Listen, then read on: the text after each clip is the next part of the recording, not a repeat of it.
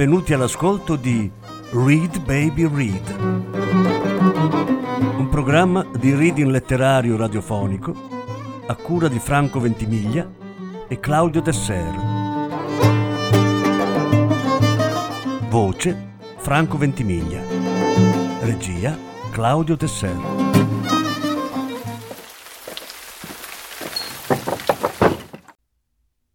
Oscar Wilde, due racconti. Terza parte. Non avendo mai visto un fantasma, era ovviamente molto spaventato e, e lanciata una seconda occhiata a quello spettro terribile, tornò di corsa nella sua stanza, inciampando nel lungo lenzuolo svolazzante mentre filava per il corridoio e lasciando cadere lo stiletto arrugginito dentro gli stivali da caccia del ministro, dove fu ritrovato la mattina successiva dal maggiordomo. Una volta al sicuro nella sua stanza, crollò su un piccolo giaciglio e nascose il volto sotto le coperte.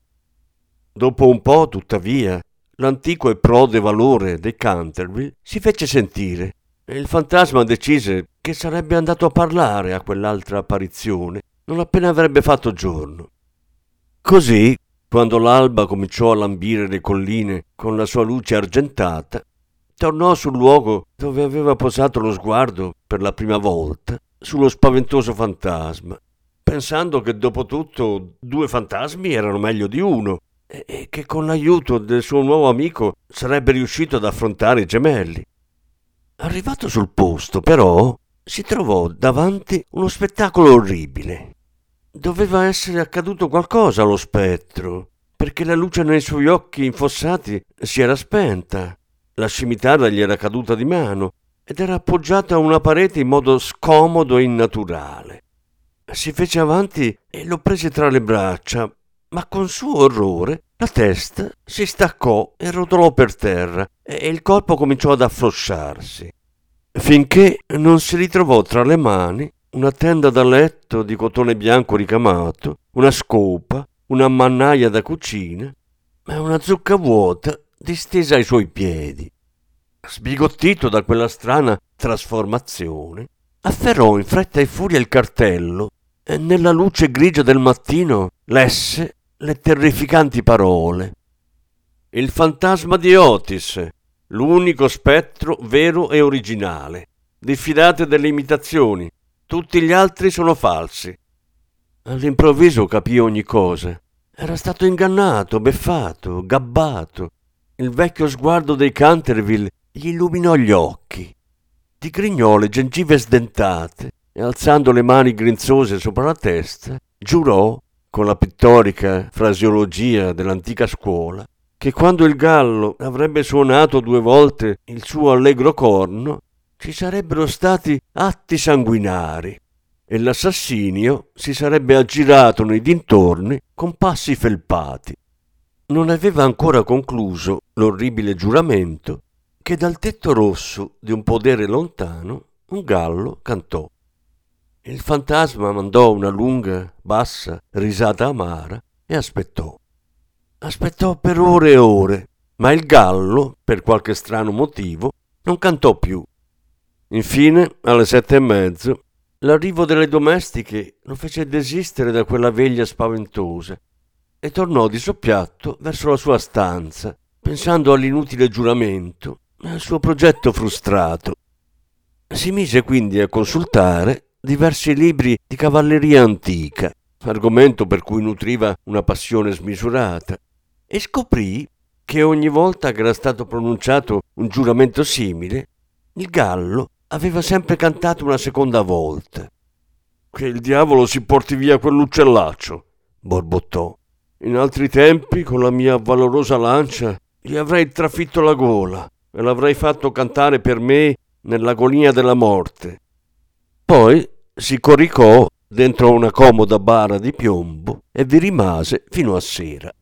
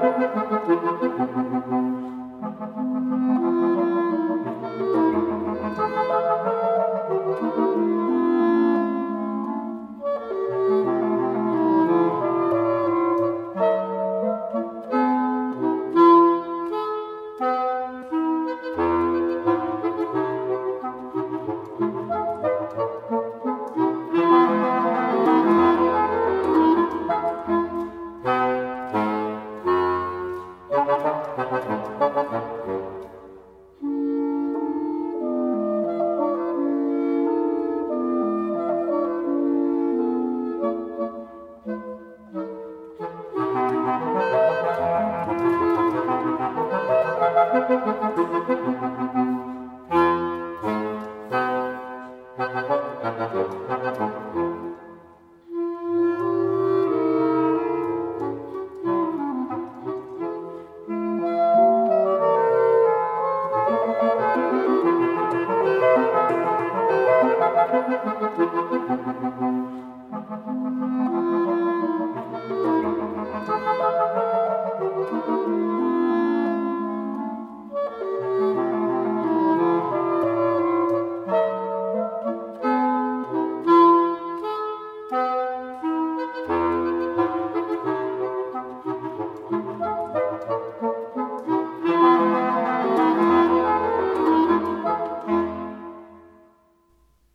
giorno seguente il fantasma si sentiva molto debole e stanco.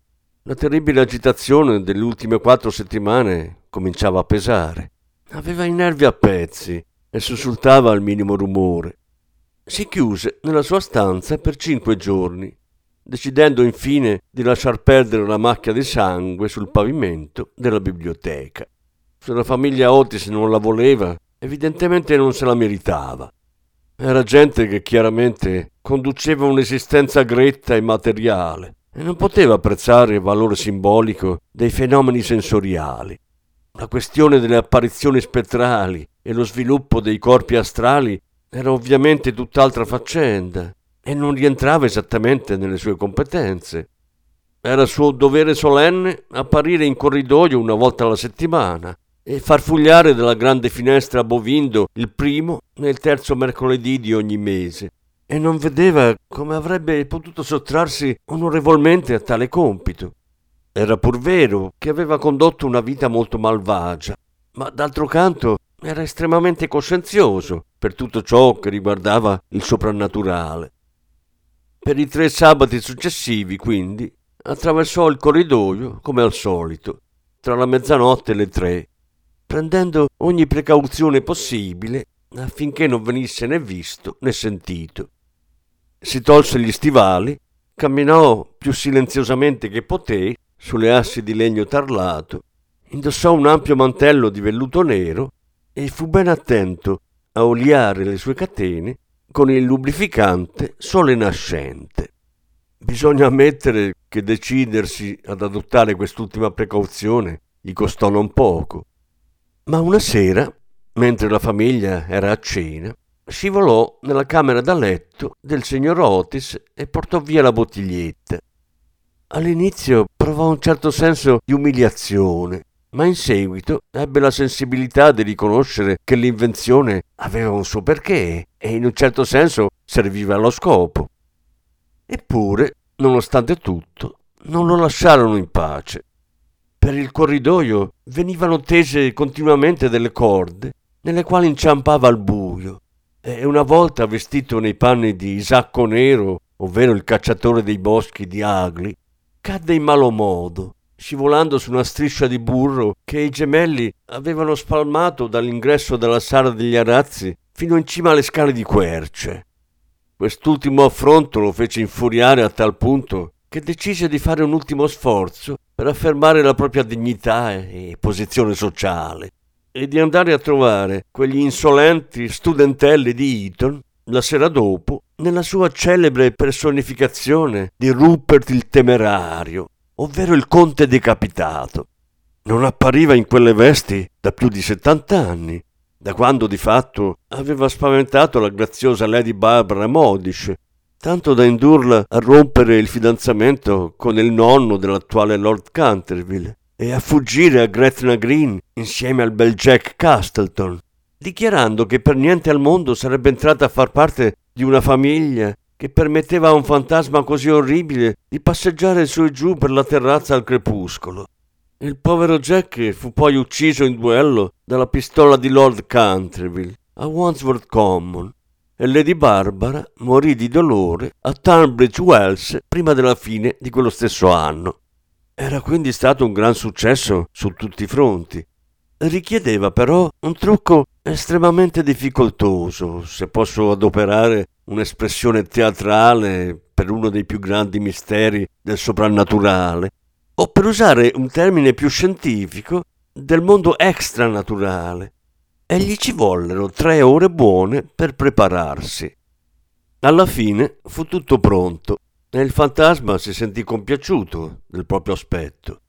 I grossi stivali di cuoio che si abbinavano al vestito gli stavano un tantino grandi e riuscì a trovare solo una delle due pistole da sella, ma nel complesso era abbastanza soddisfatto. E all'una e un quarto scivolò fuori dal rivestimento di legno e avanzò furtivamente per il corridoio. Raggiunta la stanza dei gemelli, che mi sembra giusto specificarlo era chiamata camera da letto blu per il colore dei tendaggi, trovò la porta socchiusa. Volendo fare un ingresso teatrale, la spalancò con decisione, ma in quello stesso istante una grossa caraffa d'acqua gli si rovesciò addosso, inzuppandolo fino al midollo e mancando la sua spalla sinistra di pochi centimetri. Contemporaneamente sentì delle risatine soffocate provenire dal letto a baldacchino lo shock per il suo sistema nervoso fu così forte che tornò in camera più in fretta che poté e il giorno dopo dovette rimanere a letto con un brutto raffreddore. L'unica cosa che lo consolava di quella vicenda era il fatto che non si era portato appresso la testa, perché in quel caso le conseguenze avrebbero potuto essere anche molto gravi. Avendo ormai perso ogni speranza di riuscire a spaventare questa volgare famiglia americana, il fantasma si accontentò di regola di strisciare per i corridoi in pantofoli di feltro, con una spessa sciarpa di lana rossa attorno al collo, contro le correnti d'aria, e con un piccolo archibugio per difendersi dagli attacchi dei gemelli. Ricevette il colpo di grazia il 19 settembre.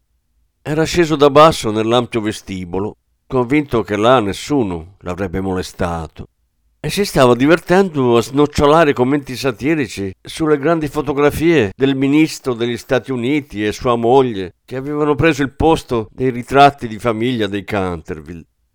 Indossava un semplice ma elegante lungo sudario macchiato di muffa di cimitero. Si era legato la mascella con una striscia gialla di lino e aveva con sé una piccola lanterna e una pala da becchino. In realtà vestiva i panni di Jonah l'insepolto, ovvero il dissotterra cadaveri di Chertsey Barn, una delle sue personificazioni più riuscite, che i Canterville avevano buoni motivi di ricordare, in quanto era stata la vera causa del loro litigio con il vicino, Lord Rafford. Erano quasi le due e un quarto di notte e per quanto aveva potuto constatare, nessuno era sveglio.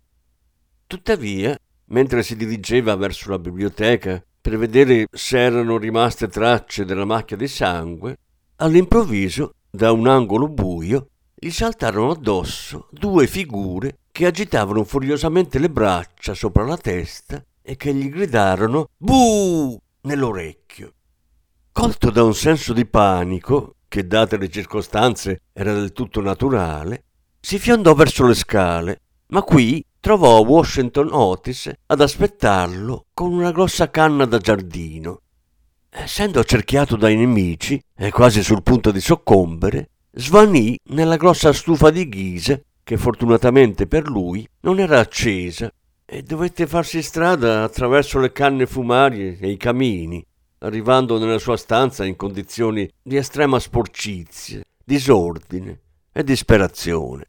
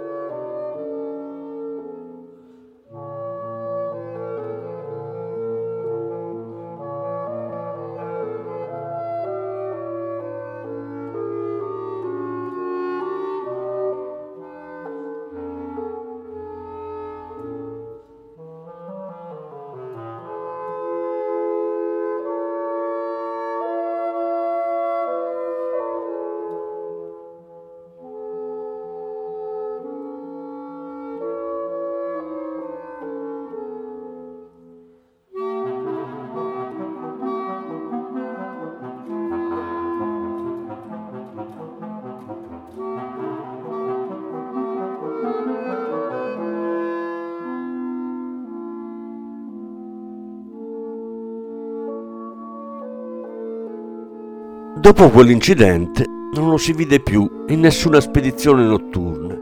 I gemelli rimasero svegli ad aspettarlo più di una volta e ogni sera disseminarono il corridoio di gusci di noce, con grande fastidio dei loro genitori e della servitù. Ma fu tutto inutile. Era chiaro che il fantasma era stato ferito a tal punto nei suoi sentimenti che non voleva più farsi vedere. Il signor Otis, di conseguenza, riprese a scrivere la sua grande storia del Partito Democratico, alla quale stava lavorando da alcuni anni.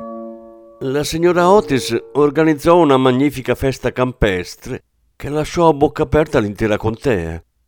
I ragazzi si dedicarono alla crosse, al poker ed altri giochi nazionali americani. E Virginia se ne andò in giro per i sentieri di campagna con il suo pony accompagnata dal giovane duca di Cheshire, venuto a passare l'ultima settimana di vacanza a Canterville Chase. Tutti pensavano che ormai il fantasma se ne fosse andato e a tale proposito il signor Otis scrisse una lettera a Lord Canterville che in risposta espresse viva soddisfazione per la notizia e fece le più sentite congratulazioni alla rispettabile moglie del ministro. Gli Otis in realtà si ingannavano, perché il fantasma era ancora in casa e pur essendo ridotto quasi a un invalido, non era assolutamente disposto a gettare la spugna, specialmente dopo aver sentito che tra gli ospiti c'era il duca di Cheshire, il cui prozio, Lord Francis Stilton, una volta aveva scommesso cento guinee con il colonnello Carbury che avrebbe giocato a dadi con il fantasma di Canterville. Nella mattina successiva era stato trovato disteso sul pavimento della sala da gioco, completamente paralizzato, tanto che pur vivendo fino a tarda età, non era più riuscito a proferire altro che doppio sei. La vicenda all'epoca fece scalpore, anche se, per rispetto verso i sentimenti delle due nobili famiglie, fu fatto ovviamente ogni tentativo di insabbiarla e una descrizione completa delle circostanze dell'accaduto compare nel terzo volume delle memorie del principe reggente e dei suoi amici di Lord Tuttle. Il fantasma quindi ci teneva alquanto a dimostrare di non aver perso la propria influenza sugli Stilton, con i quali di fatto era lontanamente imparentato, dato che una sua cugina di primo grado aveva sposato in seconde nozze il signore De Buckley, dal quale, come è risaputo, discendono i duchi di Cheshire. Si preparò quindi ad apparire al piccolo spasimante di Virginia nel suo celebre personaggio del monaco vampiro, ovvero il benedettino dissanguato. Una personificazione talmente spaventosa che quando la vecchia Lady Startup la vide, un fatale capodanno del 1764, si mise a strillare come un'ossessa ed ebbe una violenta crisi apoplettica, di cui morì nel giro di tre giorni, dopo aver diseredato in Canterbury i suoi parenti più prossimi e aver lasciato l'intero patrimonio al suo farmacista di Londra. Sul più bello, però, il terrore che il fantasma nutriva per i gemelli gli impedì di lasciare la stanza e il piccolo duca dormì tranquillo sotto l'elegante baldacchino piumato della camera reale, sognando Virginia.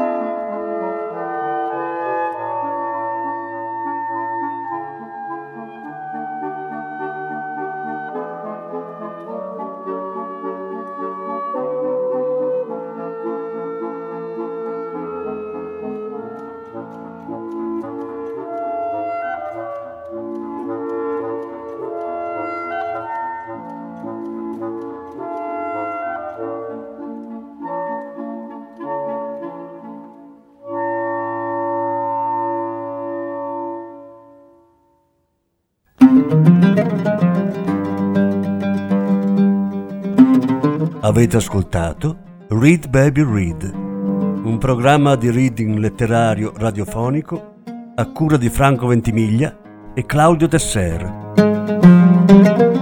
Grazie per l'ascolto, alla prossima settimana. La successiva parte sarà trasmessa la prossima settimana.